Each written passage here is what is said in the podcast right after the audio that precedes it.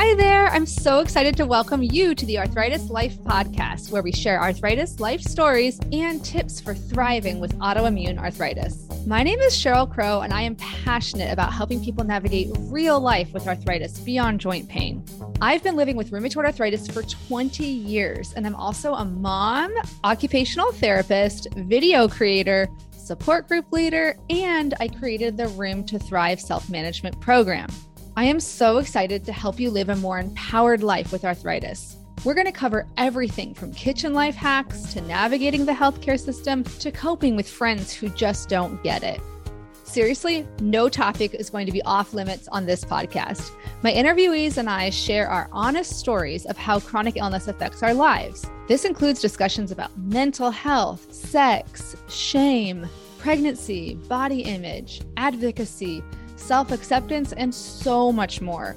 You'll hear stories from all ends of the spectrum from a person who's living in medicated remission from psoriatic arthritis to somebody living with severe mobility restrictions and severe pain from rheumatoid arthritis. You'll hear how people manage their conditions in different ways, like medications, mindfulness, movement, social support, work accommodations, and so much more.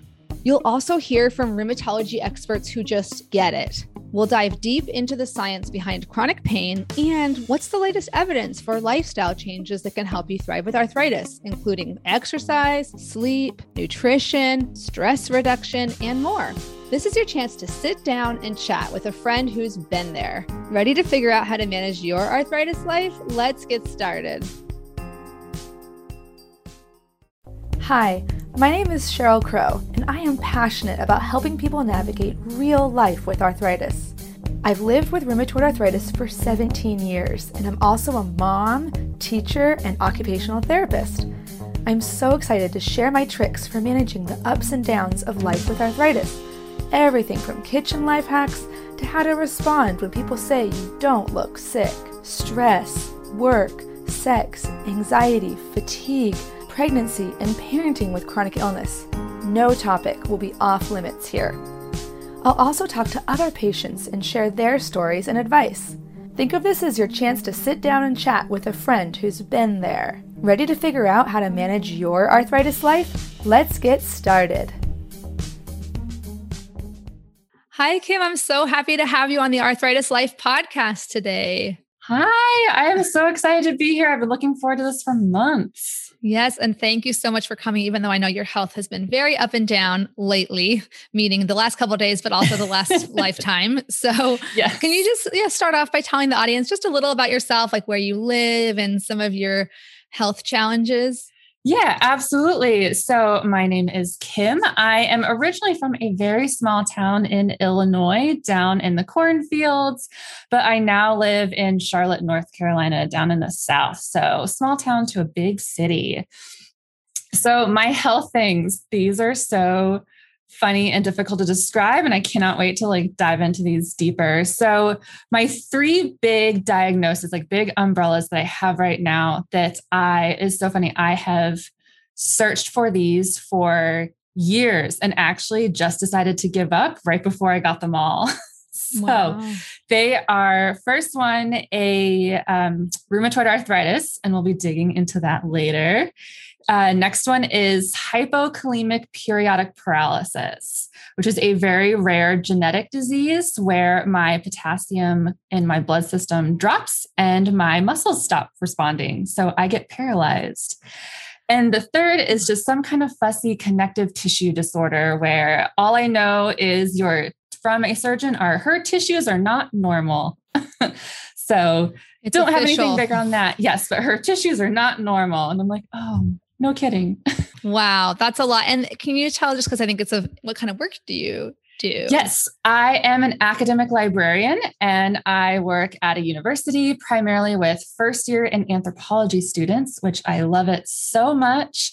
Um, my background was in anthropology, so it's amazing to get to use that again. Um, and even keep applying it back to like my own health. And so what I teach mainly is it's called information literacy and it's essentially trying to teach students the power behind information. So understanding how it's created, how it's organized, how it's processed, how it's shared, um, and what that means for the information that is there to try to, as we've been doing for the last however long, is battle this misinformation, disinformation um, that causes just a lot of struggle within our human society.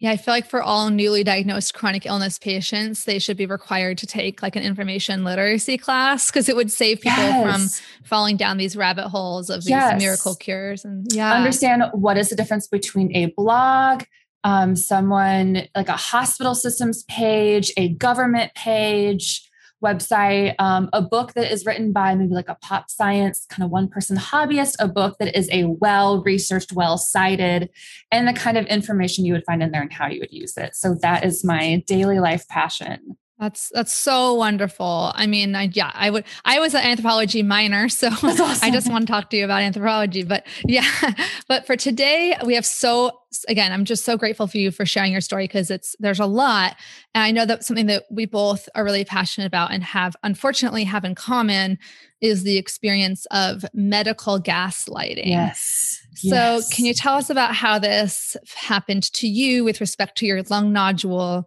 etc.? Yeah. So I want to back up and kind of set the stage for this lung nodule happening. Um, so I've known that I've had this nodule, which is basically just like a um, kind of like a growth um, in my lung. It had been there for about a decade. We weren't worried about it. Um, still fighting other symptoms my whole life of just mostly pain, lots of issues with pain, and then some really gnarly. Um, I've had a couple blood clots that were really scary and terrifying with some ICU stays for those. And then, you know, I had been digging and trying to get this diagnosis. And I finally decided, never mind, I am just going to manage symptoms and I'm going to live my life. So I spent nine months doing endurance training because I'm a road cyclist. So this means that I was riding my bike for 250 miles a week. Um, usually 30 to 80 miles at a time outside on the road you know, we're I'm I'm not very fast, but going know around hmm, averaging 16 miles an hour or so, which is pretty okay. Doing all of that. And I had been having for well over a decade issues with my right shoulder. It's very loose coming out of the joint. Finally, got a surgeon to do surgery on it. We did the surgery. And then two weeks later, everything just like crashed. Um, I had tried to go back to work, and all of a sudden, I could not move my legs. So that's what, remember, I said the hypokalemic periodic paralysis will eventually get that there. Um, because I was gaslit on that for a year and a half. Um, but when I got to the ER for that, they found this um, this nodule in my lung had opened up a hole. So what it essentially done, is it has necrotized and destroyed lung tissue in my left lung, a good like two inches by two inches. And it hadn't been there about a year before. So the doctors were all in a panic that this had to come out immediately.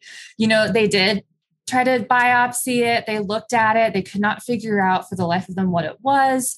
Usually, when you have these, it's a walled off, um, it's an old infection or something else, or it could be like hiding a cancer. So they decided best course was to remove it. So I had surgery to take it out, where they cut out the nodule and the whole hole so that essentially it can't keep um, growing. And after that surgery, I did not recover um, they sent me home and I was struggling to do anything. I was struggling to breathe. I could not fall asleep. If I lay down on my back, I would begin to suffocate. Um, this is a minor trigger warning if you don't like body fluids. I'll give you some mem- moments to like mute it or turn away, turn it down. Um, my chest cavity was full of fluid that I did end up having taken out, about half a liter. Um, really gross, very uncomfortable. Felt better after that, but I was still not getting better. I reached the six week point. I had been complaining to my surgeon and all my follow ups. I can't breathe. I am not better. I'm like nearly passing out in a target. How did I go from doing a 90 mile bike ride to suddenly I can't walk half a mile to the grocery store? Like, what is wrong? And he just kept insisting that there was nothing wrong. My x rays were fine. Um, finally, I did go back to the hospital and they admitted me for a full week because my lung had started to collapse a little bit. And I was like, great, I told you I don't feel well. And oh, this surgeon comes back to me and he just starts to scold me so hard that I started crying by myself in this hospital. I'm hooked up to the walls with like chest tubes coming out of my side. And he is just berating me. He's like, Why do you keep coming to the ER? I see that you have anxiety. Is it just anxiety? He's like, There's nothing wrong with you. I have told you over and over, you are tall. So I'm five foot nine. And he's like, And you're very thin. I'm 120 pounds. So he's like, Tall and thin people often have problems with this. Like, you just need to keep waiting. I'm just, he was just so angry at me. It felt like he was taking it personally that like I was doing this just to annoy him somehow. And I cried and cried and cried. I tried to get a new surgeon. They wouldn't let me see a new surgeon. I eventually am out of the hospital. He tells me come back in a month. We're now 3 months post surgery and I come back and he's like, "Huh. I I'm surprised you're not better by now. And I was like, I'm not. Uh, the fluid is back. I can feel it. You can feel it. You can hear it. And he gives, he tells me again, you are tall, you are thin.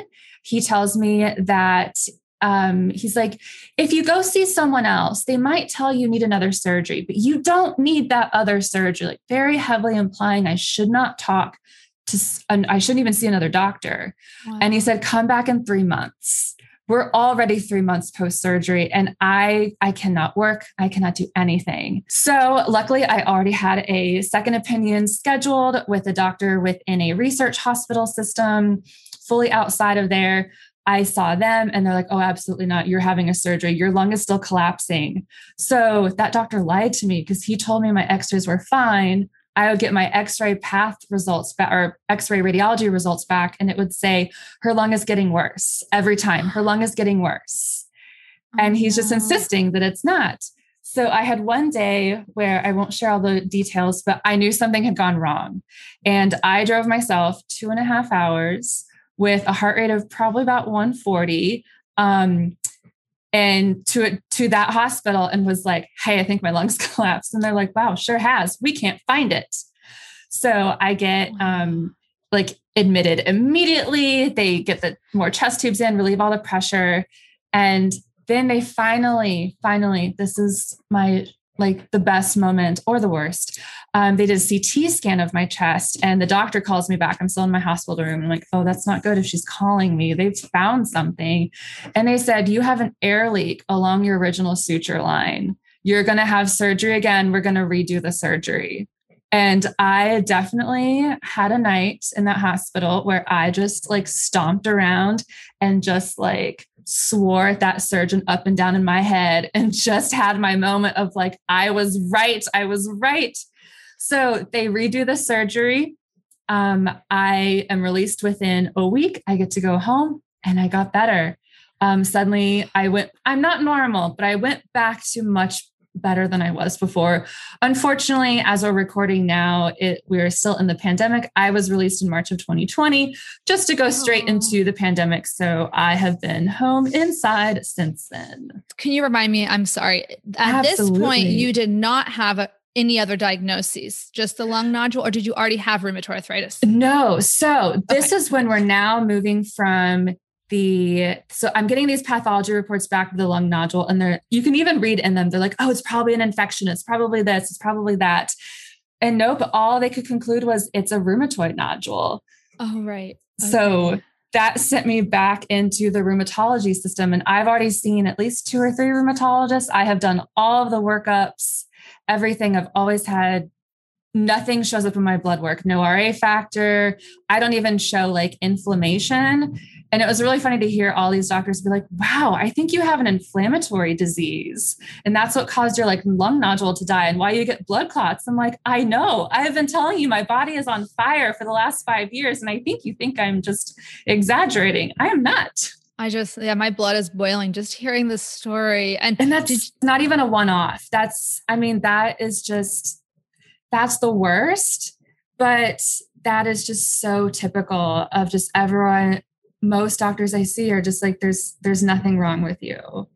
Well, what and I think what strikes me is that a lot of the people that that I talk to that have gone through something like this, I guess including myself prior to my RA diagnosis, there wasn't anything objective that anyone could see. Yes. And and and but in your case, you literally had a giant lung nodule and you also had a history of blood clots. Like these are these are serious things. Yeah. Like you had a surgery in your shoulder. I mean, you had a medical history and you had something that was requiring surgery, yet we're still told well, most people who are tall and thin have a hard time recovering from this surgery and um you just need to stop being so hysterical. Yeah, basically, basically stop being hysterical, stop being anxious. He's like, your symptoms, I think, like just heavily implying that my anxiety is what's causing my symptoms. And I'm like, I don't think I'm that powerful. Well, yeah. And did you ever have a chance to talk to that original surgeon or? That's so I com- filed a complaint with the hospital. Um, they sent me this horrible canned message back saying that since I signed the waiver, basically I signed away my rights and that kind of sorry, not sorry. Actually, I think I have a letter. Because I know, like, so. when I I used to work for University of Washington Medical Center, and they had a whole department called risk management that was supposed to like be yeah. on what's the word? It was not about um like punishing medical professionals. It was just for making mistakes. It was about that department specifically was about look investigating medical errors or near misses and cases where people didn't get treated as well as they should have and then just using those to educate the doctors and everyone else. And then of course punitive things could be eh, we're in like a different system but like this feels like a classic case where like it should have been you. Yeah no I, it's so funny. I actually have the letter sitting here still because i just it's been a year and I don't know how to fight this anymore. It says, Our review found that prior to surgery, your physician explained the potential risks and complications of surgery. Your written informed consent was also obtained prior to surgery. We're sorry to hear you're having ongoing issues. And it said, Our review was unable to identify any deviations from the standard of care, and the potential complications were reviewed with you prior to surgery. Basically, being like, We told you that we might screw up it was well, never yeah, acknowledged. That's, I mean, but that doesn't cover them him from accusing you of faking, yes. telling you you don't need another surgery. I mean, if you had, it would be interesting to see from the the sur- the good surgeon's um, uh, opinion. If you hadn't driven yourself to the ER, would you have died? Probably. Um, yeah. So a And so what would they lung. say? You signed something so we don't give a crap? Sorry, like, no. Sorry. Yeah. They wouldn't want to use that. Normally, I think, I mean, you, you're supposed to use those as like learn. I mean, again, I'm having this at the end of every conversation I have, it's like if I rule the world, but oh yes. I mean, maybe that was just because I worked at a teaching hospital, but that was a big focus at University of Washington, at least, was like, okay, like we we need to investigate and learn from these errors and and near misses. So anyway, yeah, I'm so sorry. refusal. And not even you shouldn't have to do the work. Yeah. Sorry. No, and he didn't even order a CT scan. I mean, he never had I never had a CT scan post surgery to even he couldn't even comprehend that maybe something had gone wrong.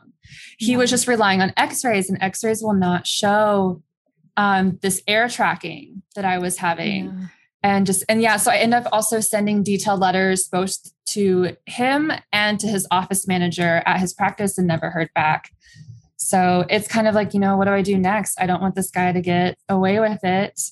Um yeah well okay i have some ideas but for the purpose of this yeah. for the podcast That's like a whole other yeah because the thing is that like there are going to be cases like okay again this is me having i used to work as the orientation um, facilitator for the university of washington oh so i wasn't goodness. in a clinical role but so every, every other week i got to hear the risk management this is why this is so ingrained in my brain and again maybe it's just what they said at orientation might not have been what they actually did but um, they had this little um, video they showed everyone. It was called "To Err Is Human," and like so, it used to be that like okay, if there was a medical error made, like you just fire that doctor and it's seen as like one bad apple. But like in the data shows right that it's a, almost always like a systems problem. Like there's yeah. something in the system. Like for example, you know the system for surgery, like the classic case is somebody operates on the wrong leg. Well, now it's like they have checklists where they always like right. double check, triple check, you sign it. You know, yeah, they sign and the so, shoulder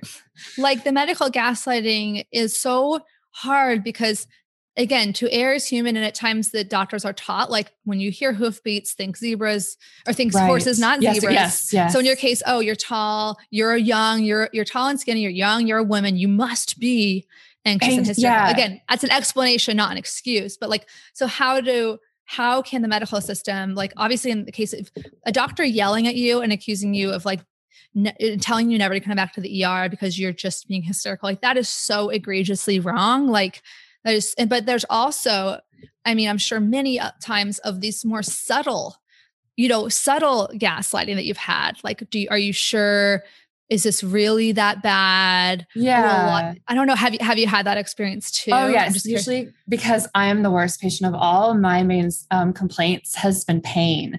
And no oh. one likes to talk to someone with pain because pain is nothing and yet everything. Yeah. Um, yeah. And yeah. Well, we don't have good treat. We don't have great treatments for pain. You know, we don't. The and there's no way to see it, and you're stuck relying on the patient to tell you, and then you have to believe the patient. Um, so, and yeah, I have, if we get to that two more, I had some more to say yeah. about pain in our later. So just to tie the loop on the diagnosis. So you, yeah. they looked at the nodule and determined it was a rheumatoid nodule, which yes. can happen for with rheumatoid arthritis. Yeah. But you don't have any other symptoms. Is your overall pain like in the pattern of rheumatoid arthritis or no?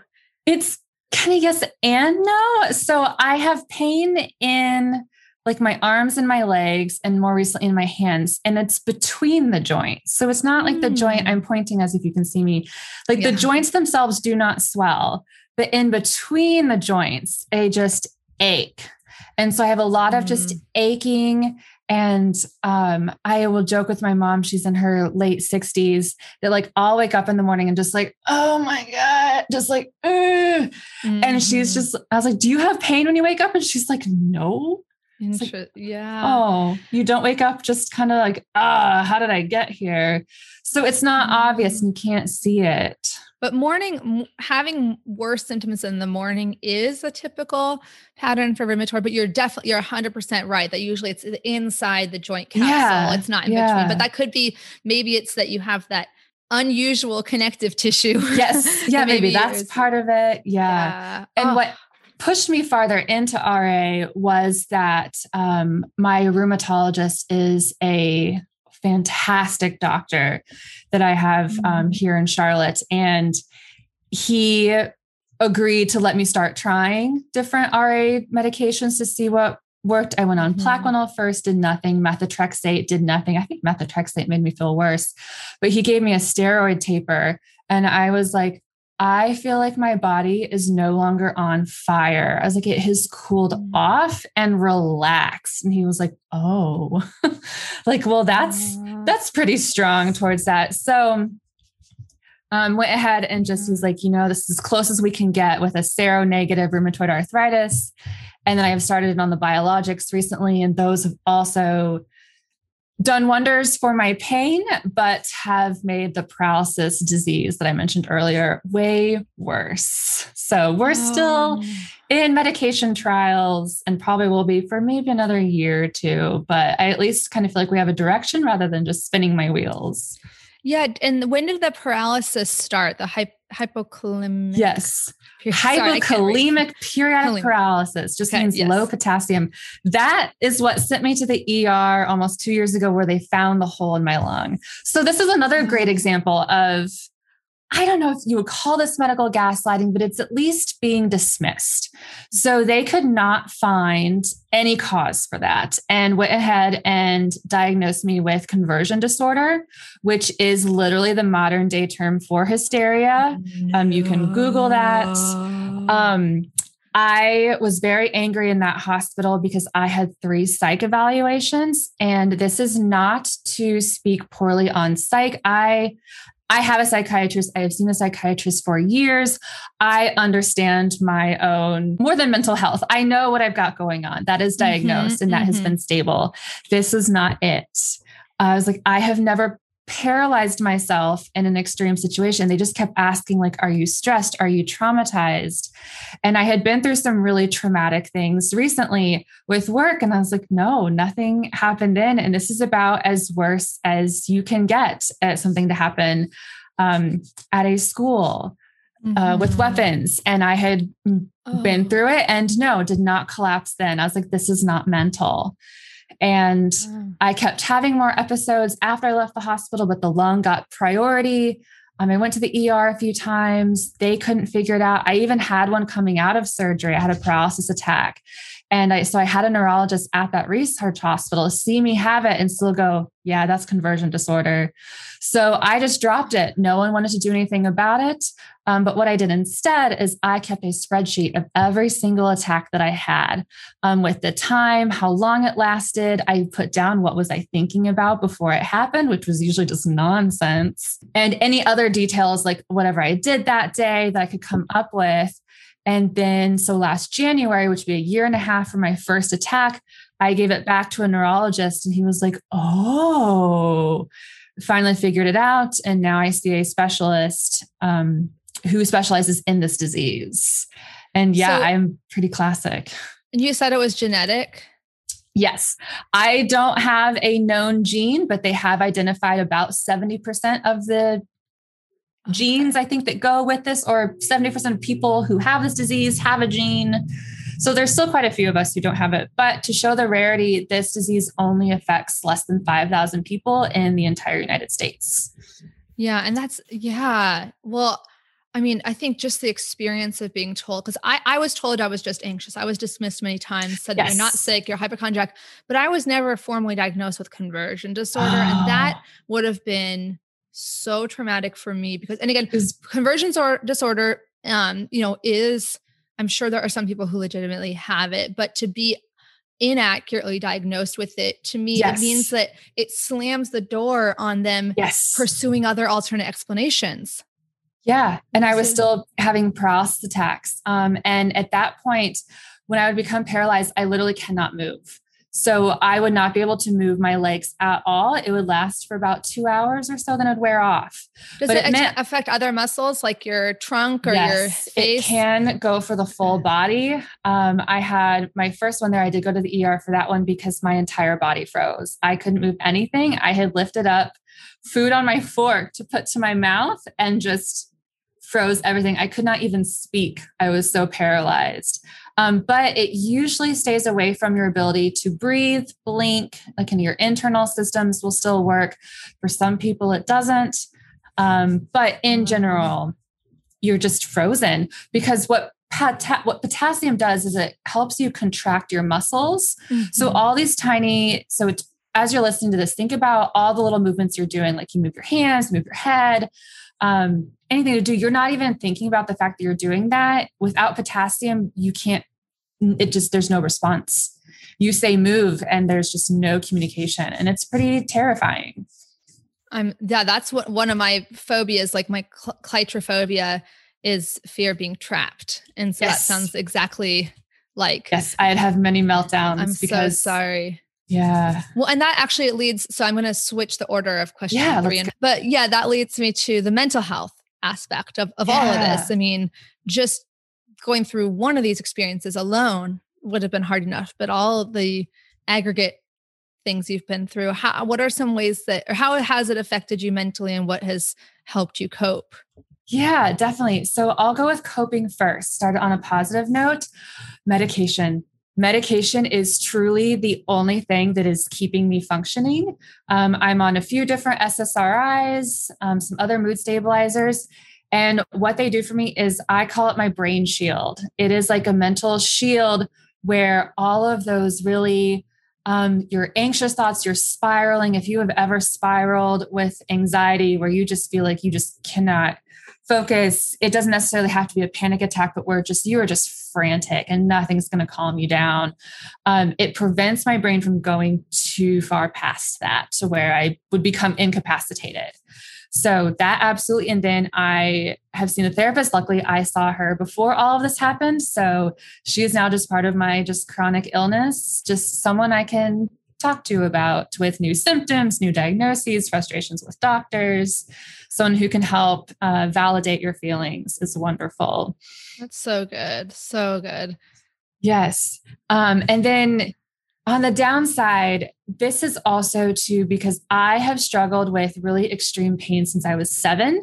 And at the time of this recording, I'm 33. So it has been my entire awareness existence has been pain. Um, we thought they were migraines when I was younger, but at a pain level of where your a child is screaming in bed, throwing up, crying, nothing can make them feel better. I mean, just the pain is excruciating.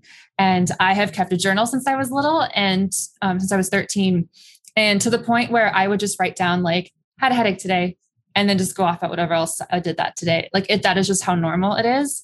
Um, it averages out to about 15 days a month, which is just 50% of the time since I was seven. This is just my normal. Wow. So I've already got that going on. So when you start piling in, um, I had a, um, it's called colloquially a saddlebag pulmonary embolism. Um, it means that you had a blood clot go to your lungs and block both major bronchial whatever's in your lungs. Like your lungs are fully blocked. You should be dead. Um, I survived that when I was 23. Um, I found another clot caught at this time in my leg when I was 26 or seven. And then to go that to suddenly now I'm having this paralysis and a hole in my lung. It is just a build up of I've never get a break. I never get a break from illness. It is just a constant battle with this body of either just pain or sudden life threatening um, chaos. So, something that I want to talk about here, and I want to give big trigger warnings for people because I want to talk about the really dark sides of mental health and what your brain can kind of do to you when this happens. And I do have um, diagnosed generalized anxiety disorder. I just got a lot of anxiety. I mm-hmm. blame my genetics on that one also. Um, yeah. But I want to talk about, and I'm not even sure I had even better of how to bring this up, but I want to give a trigger warning for discussion of suicide. And I want to give everyone who's listening plenty of time as I'm saying this. If you feel like you need to, again, you want to turn that dial down, mute your uh, listening device. If you're running across the room trying to get back to wherever your control is to turn it down, hopefully you'd have enough time now. But the reason I want to talk about um, suicide and suicidal ideation is that if there's anyone else who is listening to this who is struggling with this, I want them to hear my experience with it so they don't feel alone because I have felt so alone with this because you cannot just go up to someone, you know, you can't just tell someone that you're like, I'm feeling suicidal. They'll panic and wonder, you know, do I take you to a hospital? And you're like, no, it's not that bad. And they're like, what? And I did not learn until probably in the last couple years that this idea of suicidal ideation exists because I've had these thoughts literally since I was 7 when you're lying in bed within so much pain you just want it to end. Um, so, with this discussion of suicide, I also want to put in a very strong disclaimer about disability and suicide. And I know that there is a long and horrible history of really horrible times in human experience where the disabled have been killed for being disabled or sick or ill or um, viewing people who are ill or disabled as having less value.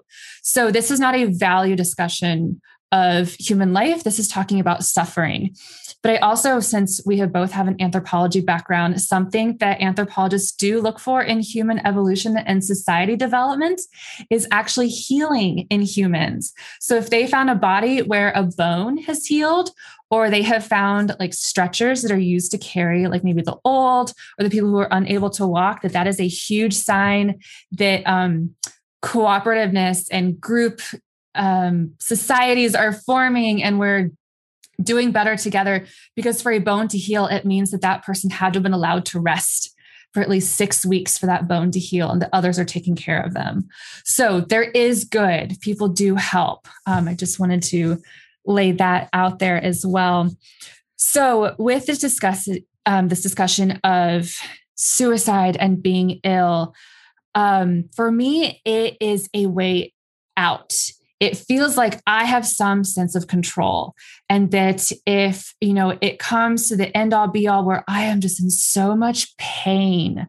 And that's what I'm getting at for this suicidal feelings is that it's around suffering. It's not thinking like I'm worthless.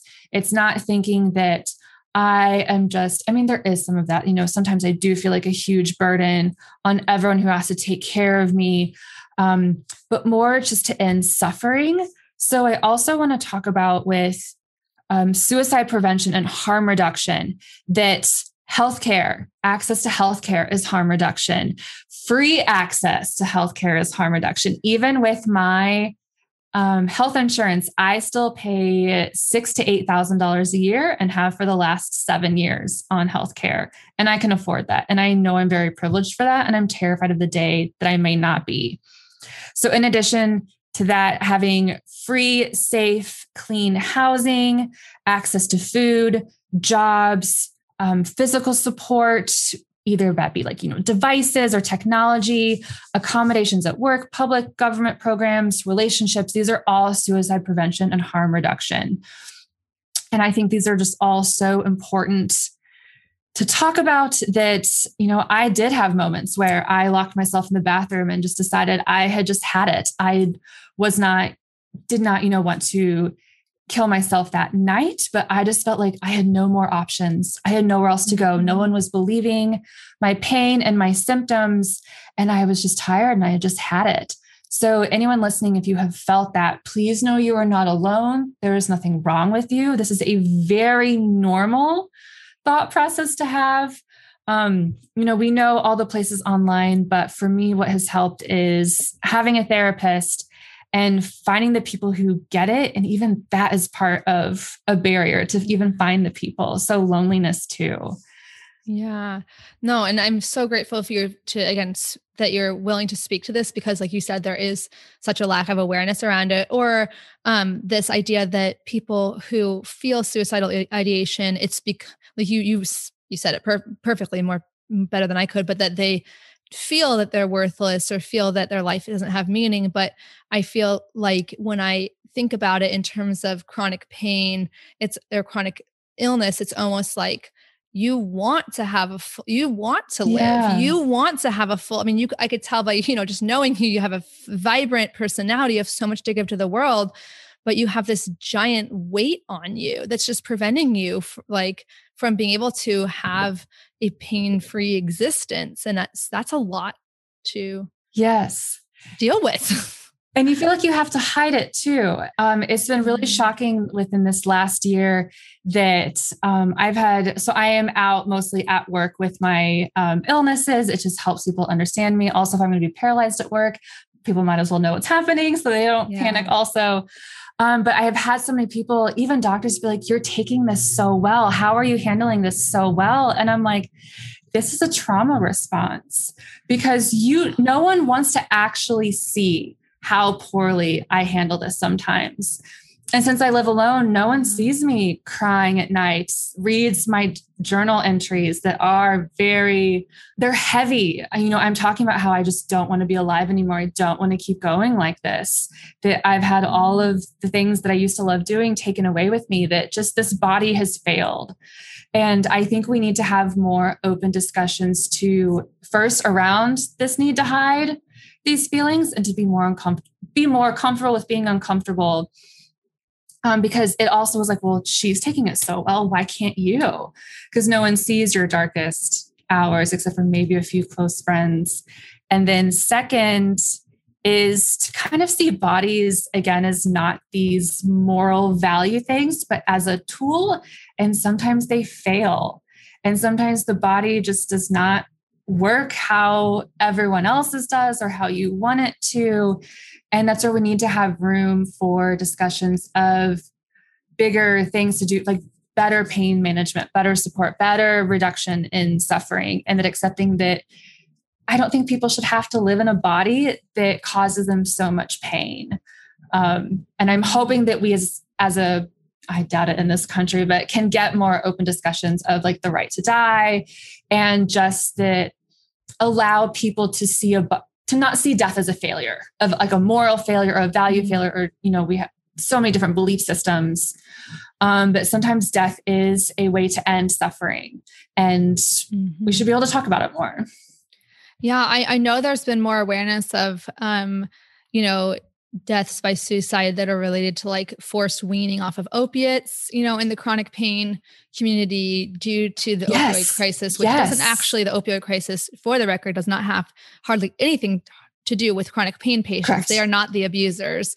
Um, and again, anyone who abuses drugs also deserves, you know, compassion. They're, yes, and they need a different set of management that speaks to because because they're they're also trying to usually reduce some sort of pain. Yeah, we don't know what it is, um, whether that's just they don't like, you know, a bad life situation, poverty, trauma, abuse. There's so much humans are hiding. We're all hiding so much. Then we get into problems where we need help and that we need to help everyone and understand how to help everyone but we can't if we're treating everyone like again criminal criminals bad yeah these value judgments on people has just got to drop absolutely yeah and you know when you when you have talked to your therapist about about this has there been anything that they've said that's been helpful or is it more just it's mostly validating. Um, she just mm-hmm. really helps ground me and helps me just be like, yes, of course you feel that way. Like I would too.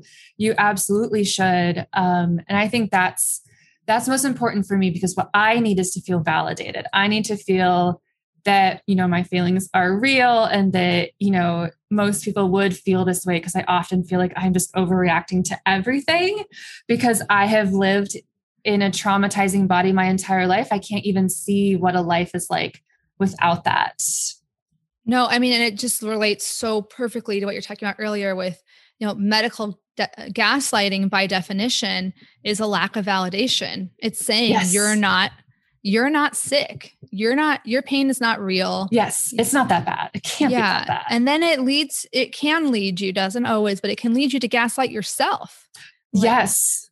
I mean, and and we, I honestly think like some, some of my friends with you know chronic illnesses are some of like the most mentally strong people I know in terms of having coped with so much pain and suffering. And yet we're the ones that actually question ourselves right, and say, like, right. is it really that bad? Or like, or I'll have people comment things to me, this totally different issue, but like, you know, I'll be like dancing in a video and they're like, well, your RA must be like really mild if you're dancing. I'm like, well, you don't know how much pain I'm in when I'm dancing. Like, obviously I'm right. not at a 10 on 10. Like I am, I'm not, I'm, I, it but I am. fluctuates. Yeah, it fluctuates. And I'm pers- in like, dancing is like a way to help like move my body. But anyway, yeah. But you know, but we we gas gaslight ourselves, and we, at the end of the day, we don't really know what someone else's pain feels like. We right. don't, you know.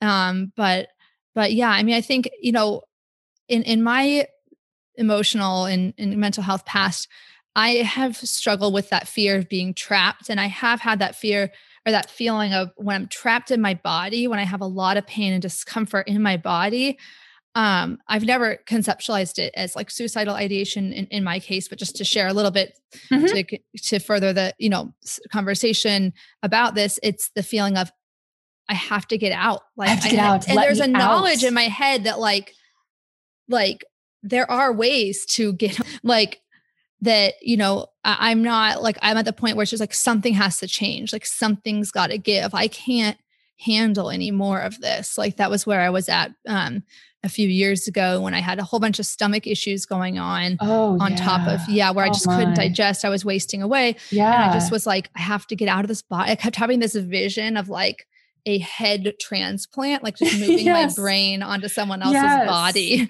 and like you know it's a horrible feeling to feel trapped in your in your body I mean that's cuz you it's the thing you can't get out of like right right I can't leave. Like this is yeah. me. Everywhere I go, there it is. Like is that's that, did you so have any perfect. of the same? Yeah. Yes, okay. So much. I made a, a note of that. Yes. Cause that's where a lot of where I just like, I can't escape.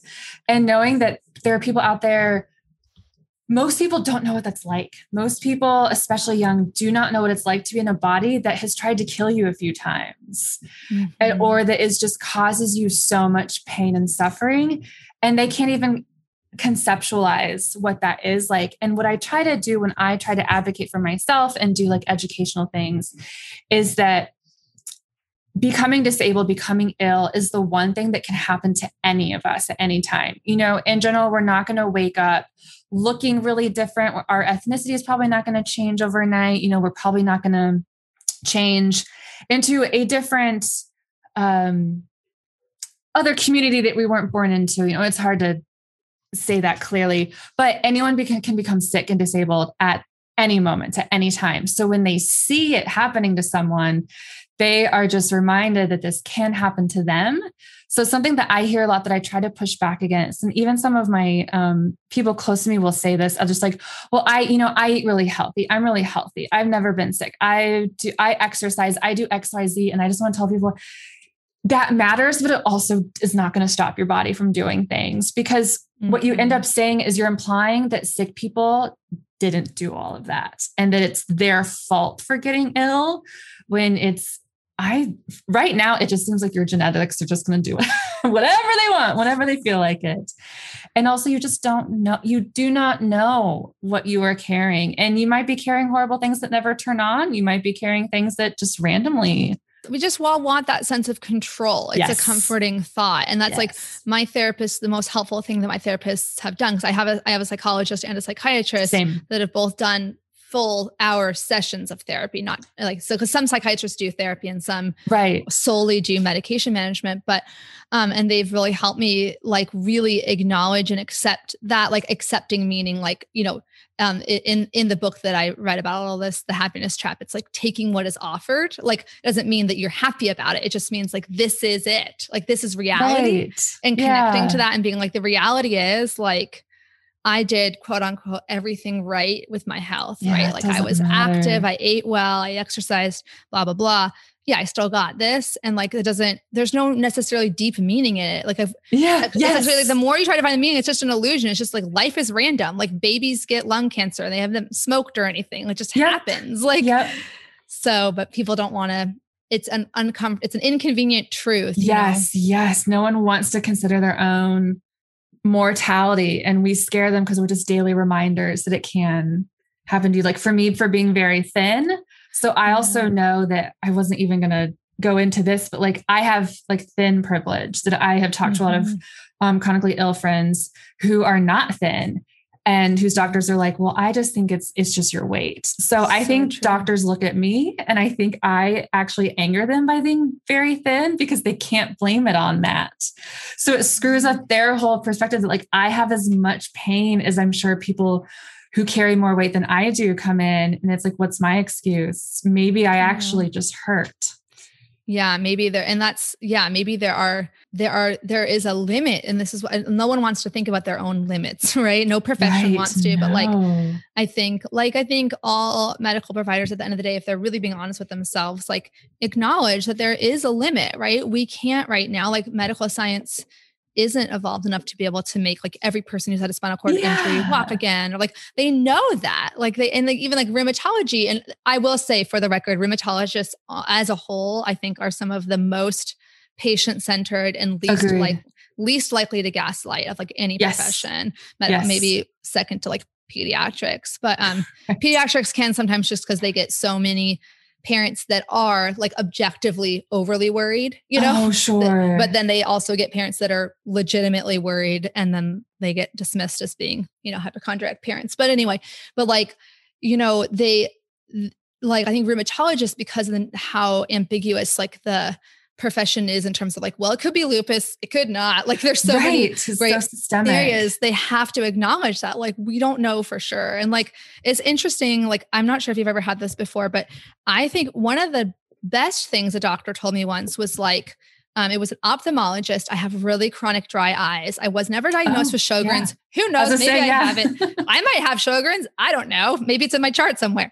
But um, you know, all I just know is I have dry eyes, and, and they they felt. I know it was explained to me as it's related to your rheumatoid arthritis. Hmm. And at one point, I got to the ophthalmologist. We had tried different things, and he goes like, "This is it. Like this. We're at the end of what I can do for you. Like these."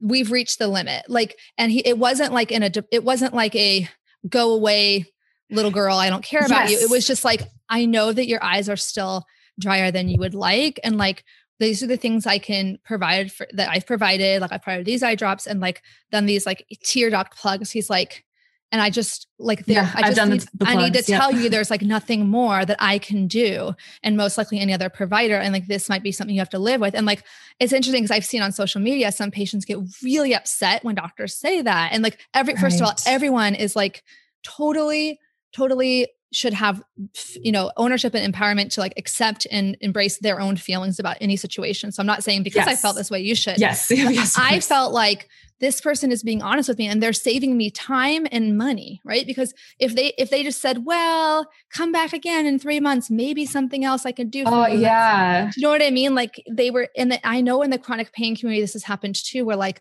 um, i have a, a, friend who lives with, with chronic pain from fibromyalgia. She's an occupational therapist. She was in episode uh, three i think it was um, and she she's a pain scientist. She's a master's in occupational therapy, PhD in psychology, studying pain. And she's like, so many patients, like, no one ever just tells them, like, we might not be able to make your pain go away. Like, and that's really like, and we can say, like, we can always hope for more better treatments like hope like we're not going to like give up right that doesn't mean like yes. all researchers because there's no cure for pain right now all researchers are just going to be like okay pack up Never go mind. home yeah. but like for today and tomorrow and the next day like in this current existence where like we don't have a cure for your pain what can we do to maximize like in the ot lingo it would be like maximize your ability to participate in your life have a meaningful existence and cope and persevere with this pain and instead of like and it's like a relief to some patients to hear that because they're still they've been reinforced by this system that's like oh you just need to go to the next person. Oh you need to go to the chiropractor. You need to try the supplement. You need to try the diet. You need yes i don't know. acupuncture the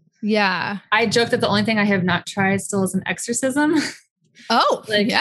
That's the one thing I think I have not tried. Cause yeah, you get the have you tried? And I'm like, you don't even want to hear my list.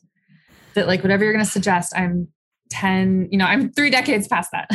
Well, and I think in your case, particularly when you have comorbidities, like, you know, the first thing when people talk to me about diet stuff, I'll be like, well, I have a history of gastroparesis, and that automatically mm-hmm. limits because, and a history of severe SIBO, which is like small intestine bacteria overgrowth. And so, yeah, as nice as like a vegan diet sounds great. If RA was my only issue, I would probably try yeah. that. But I can't, I can't digest a lot of insoluble fiber very well. And that's only just two comorbidities, right? In your right? case, yeah, you have like severe comorbidities, meaning like different conditions and histories. It's like, it's not just people just again everyone wants to think that it's simple. I'm sorry, I'm talking too much. I know, and that yeah. they think that they would do it right. They want to yeah. think that if this happened to them, they're like, well, I would eat vegan. So either A, this would never happen to me. And this is not a, a discussion on vegans. We're just no, like no. picking one group that eats differently. I'm like jealous um, of Like I want to be a vegan. I just can't. so I know. Anyway, um, sorry.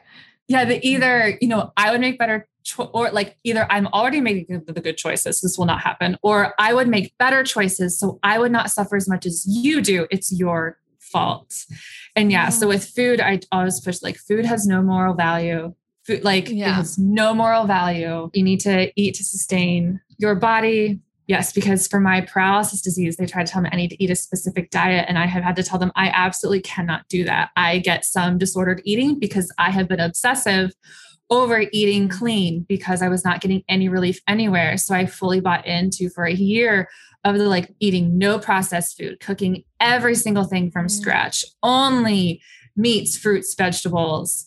And I did not get better.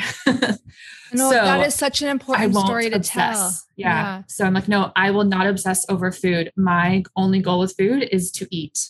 No, and you're actually the so this is episode 41 of the podcast. You're the fourth person who's brought this up. So and so I'm, I'm saying that not yeah. in terms of like you're not a unique snowflake but i'm saying in terms of yeah. for other people that this is a common thing to become obsessive when you when you have so much out of your control with your health that you then you find food is one thing you can control it's one of the most primal yes. things like from when you're a baby you can choose to latch onto the breast or you can kind of move your neck unless well i guess thinking right, about of course of newborns course. and everyone's just like just shove the breast into their mouth or shove the bottle anyway but you know in general like it's one of the few things that you control truly like control yes, what you can put yes. in if you have the privilege of being able to like digest and everything like that. You're not tube fed or anything.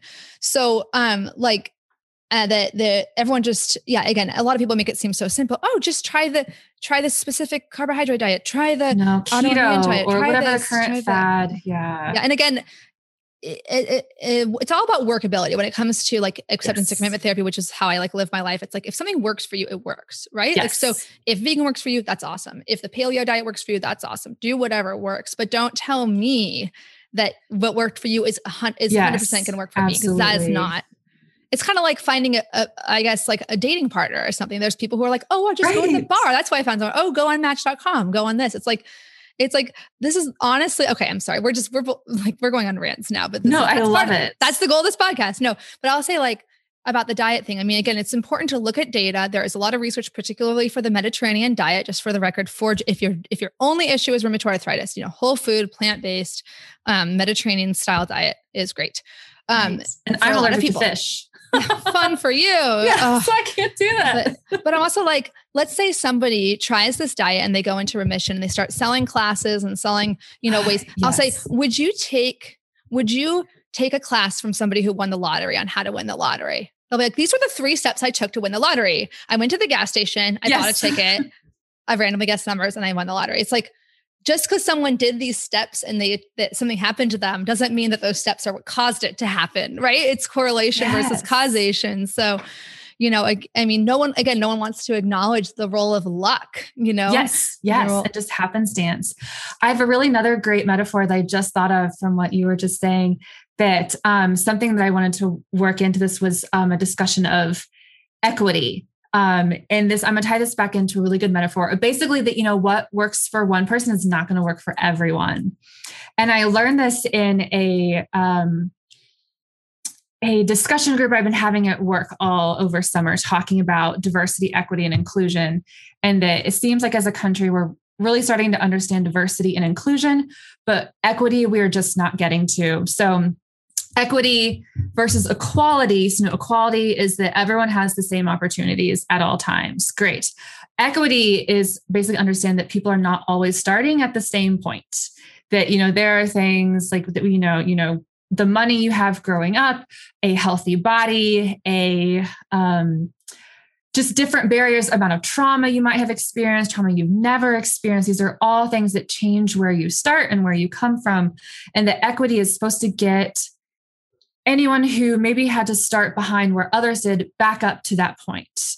It's not equality, it is getting everyone to an even field. And the best metaphor I'd ever heard from this is that if you were to walk in like into an ER right now and survey every single person that's in there, you would not want to give every single person an aspirin.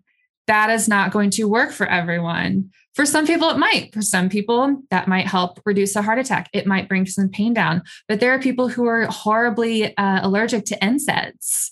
Um, that might cause a really severe reaction. There's people like me who are on blood thinners and are not supposed to take NSAIDs with the risk of causing more internal bleeding and just that this idea that you know this one thing that it's good there's nothing wrong with an aspirin. It's an aspirin. Everyone it's a joke. Go home and right, take an aspirin. right. but not everyone can take an aspirin. We cannot treat everyone the same.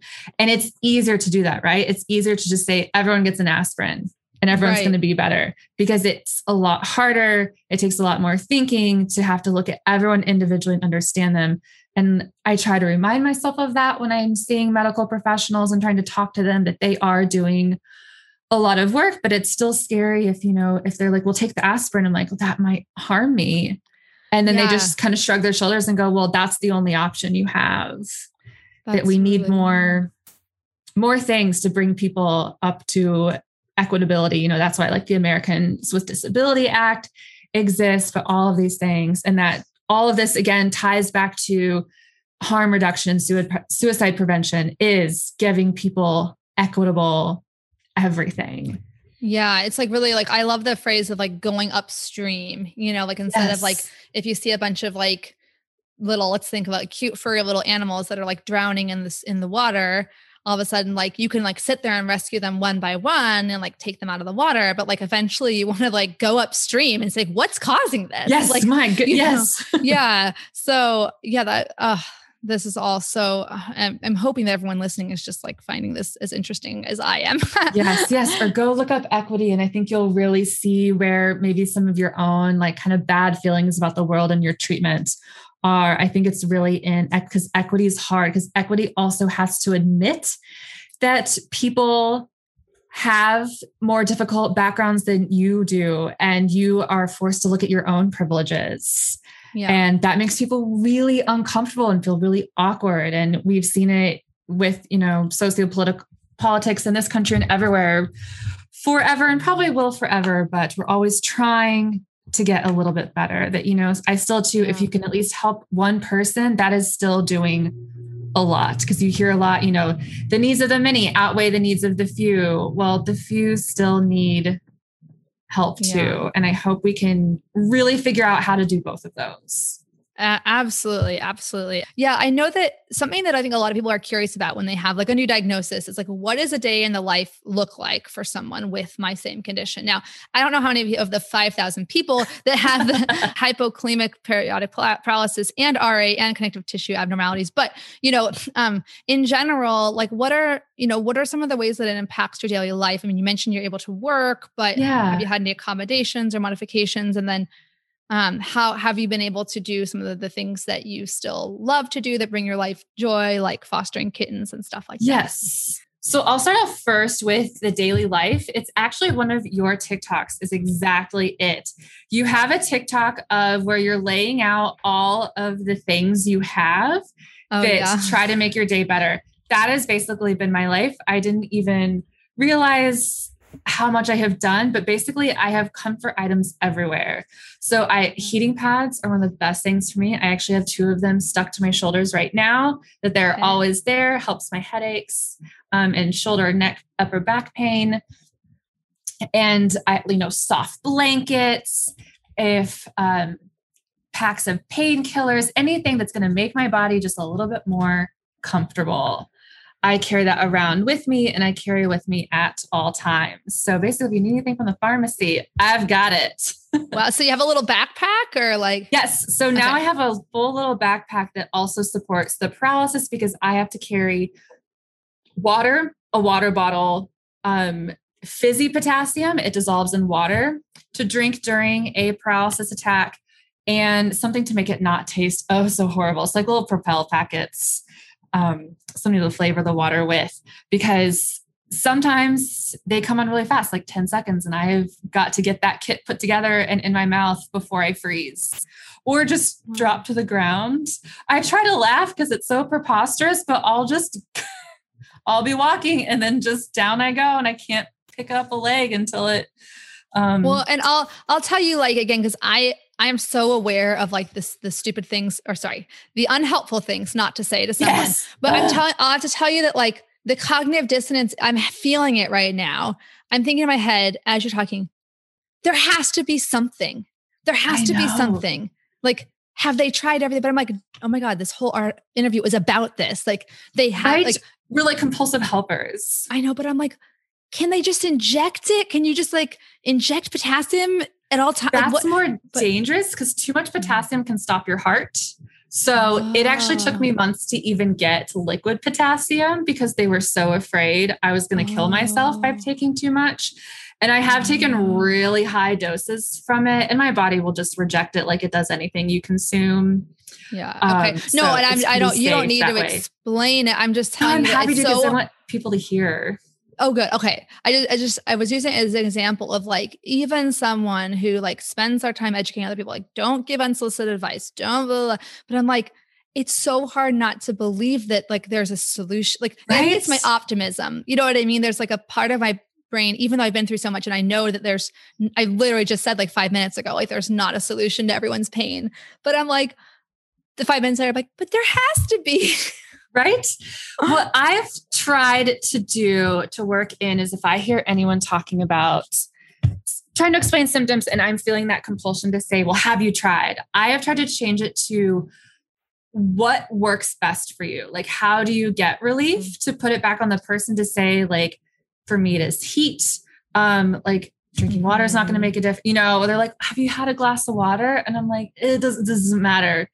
You know, to, yeah. to be able to say that like heat being able to sit down and rest. Um, movement helps sometimes. Sometimes it makes it worse, or just asking for the consideration that like my diseases are very inconsistent that's, that's, one like of the other hard too. things. Yes. Like, like, I feel like I'm always like giving people this like inconvenient truth with rheumatoid arthritis. Like I'm going to tell you like what I have in my flare up toolkit, but I will not give you the illusion that if you just have a flare up toolkit, you're always going to be able to prevent a flare up because sometimes flare ups are just random. They just happen. Yep, I just got to go home. Yeah. Yeah. Something so. dropped. Don't know what it was. Don't know yep. how long it's going to last.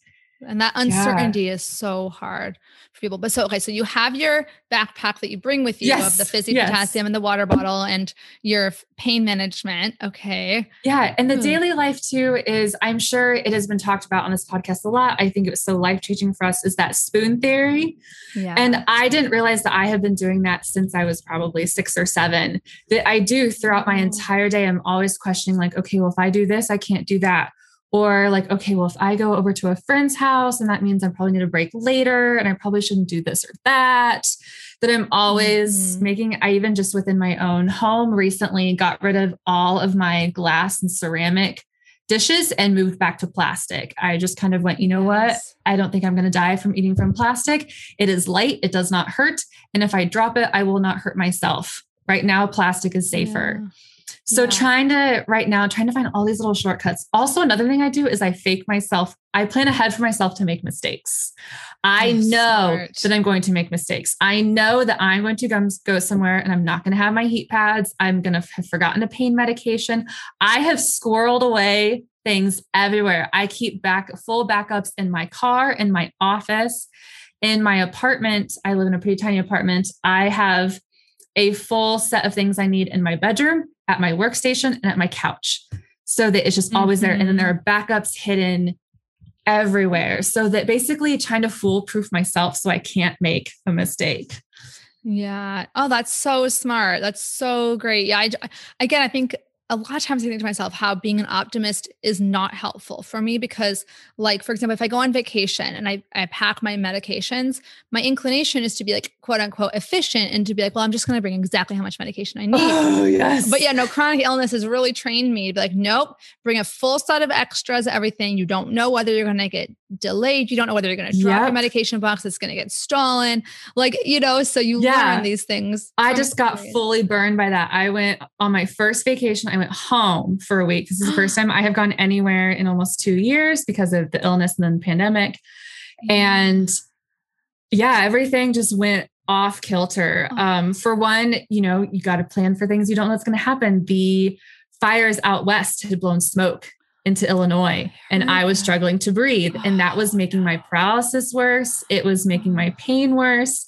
So I blew through like two months worth of stuff in a week that I was like, well, I'm glad I brought it all, but still ran out. And I'm just sometimes I am grateful for monopolies and being able to call a chain um, pharmacy and just get mm-hmm. it transferred, get it mm-hmm. that day. Boy, they're like, why do you keep calling us? Oh. And I was like, oh. nothing went as planned. But again, I brought backups and I hid my backups because I thought I had run out of my oh. potassium. And I was like, I'm not going to be able to get home. I don't know what we're going to do because I had brought an entire box, which where I am at my home in North Carolina, I had that was lasting me a week or two and I had blown through it, but I had squirreled away backups into different bags. Like each bag I have has a handful of these potassiums. Right. So it's just, I found my whole stash and I just kind of had to put it all together and then I'll go squirrel it back out. So, oh my yes, gosh, have backups. So helpful. And what about some of your hobbies or things like rescuing the cat? Yes. Yeah. So, um, a fun thing, I actually started doing this um, before I got ill. I was volunteering locally at a kitten nursery, which is literally as magical as it sounds. And I volunteered with um, what they're termed neonatal kittens, which is basically a kitten from day zero, hour zero, to about four weeks. So, these are babies that are fully helpless. They have to be fed on a bottle every two to three hours around the clock um, and they need assistance to, assistance to go to the bathroom. They have to be cleaned because they're always, you know, getting dirt, messy. So with um, the pandemic, that all closed, and they ended up going into our homes. So I started fostering these bitty babies, these two to three week old kittens at home.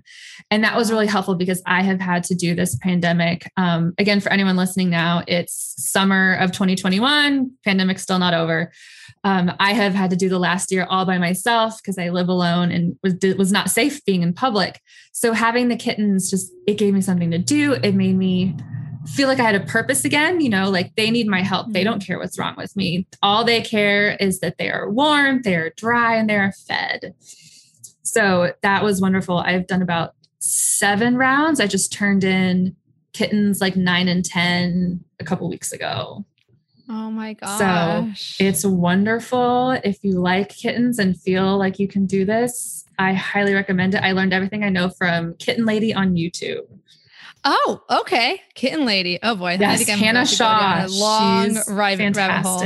And I think that's so important to always to find ways if you can obviously some people can't but you know if you can find a way to still connect to your valued hobbies and activities whatever makes your life meaningful you know whether that's work or family relationships or baby kittens Yeah, because you know it's quiet. They just need someone to sleep on and be warm.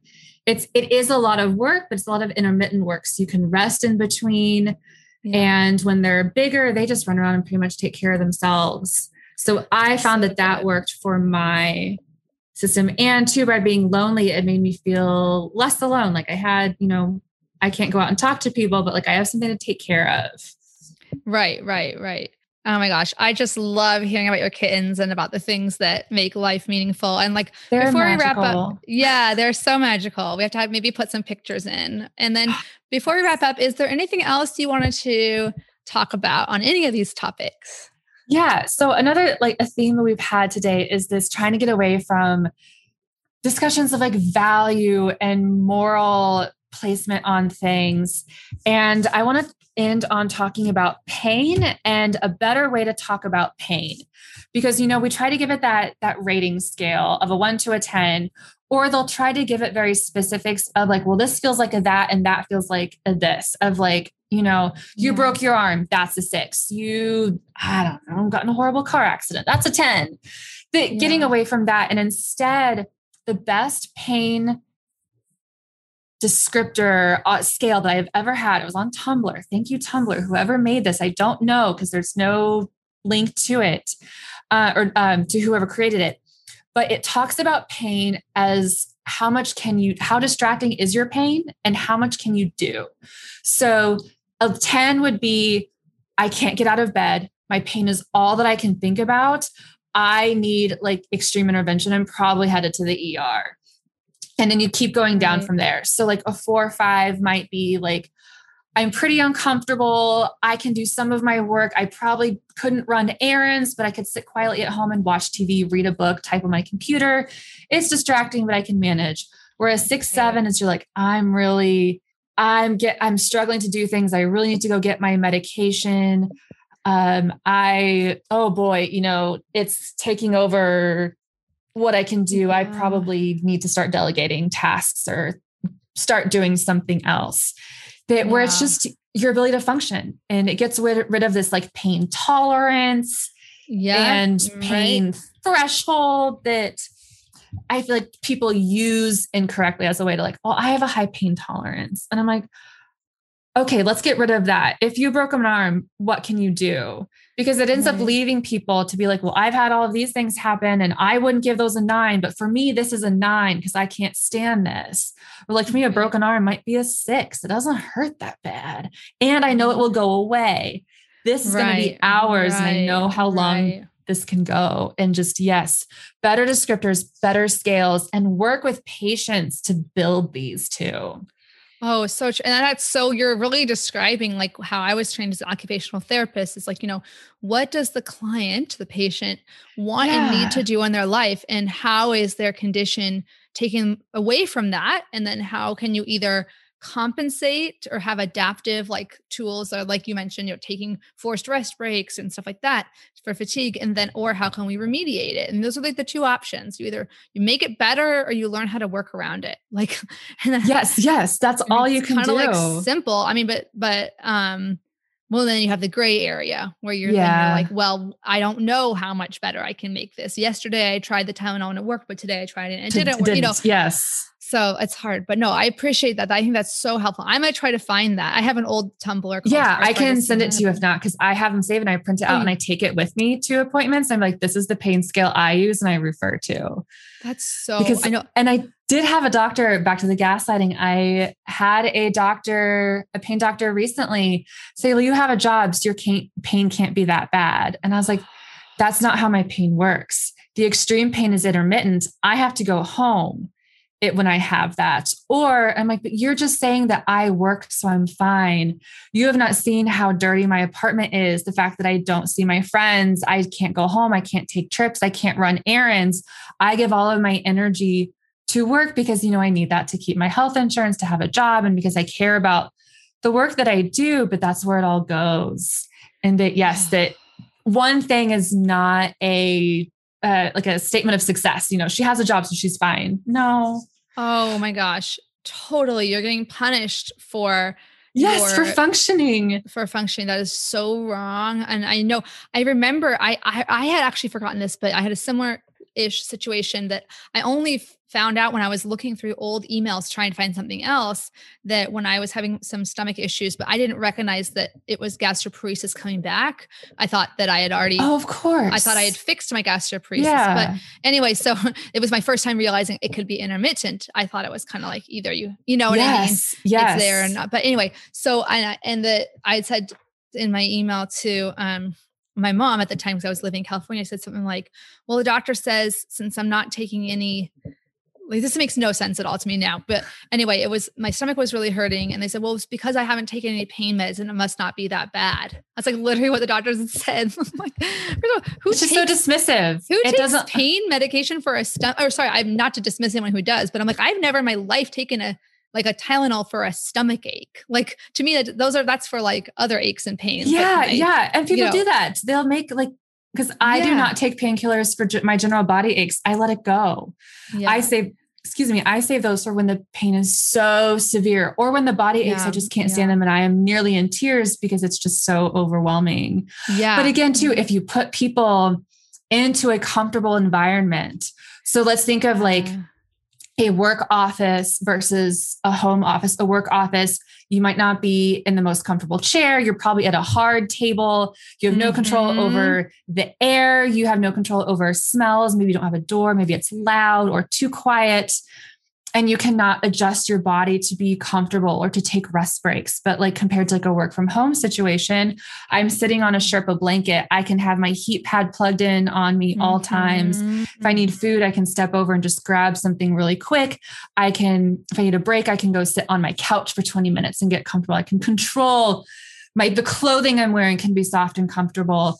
That right. i hope we will come as a workforce society to get better at allowing people to have bodies yeah. and to take care of those bodies. Yeah. Because I too, like with clothing, I have realized for my RA that I don't think I can ever go back to wearing something like jeans or t- or like pants with a zip up and a non-elastic. I wear all loose loose, loose clothing because I was I putting on clothing from high school when I was home. And I was like, how did I ever wear this? This hurts so bad. Oh, no. That, oh, yes, allowing that I think we can bring these classist ideas of professionalism and what looks and is professional down and let people be more comfortable because more comfort can be more productive in oh gosh, 100%. all ways. That's what I'm hoping that the pandemic has brought to workplaces, but we'll we'll see. I think um, it'll be a battle for a while, touch and go. It and seems to be so far. And following who does what and kind of looking like, all right, Google, what are you doing? Well, yeah. oh hey,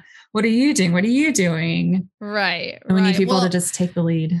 Yeah, this oh, I could talk to you forever, and so I think we'll have to do. Yeah, this, like this has been wonderful. But thank you so much again, especially I mean, given how much you've been going through, I know you really recently.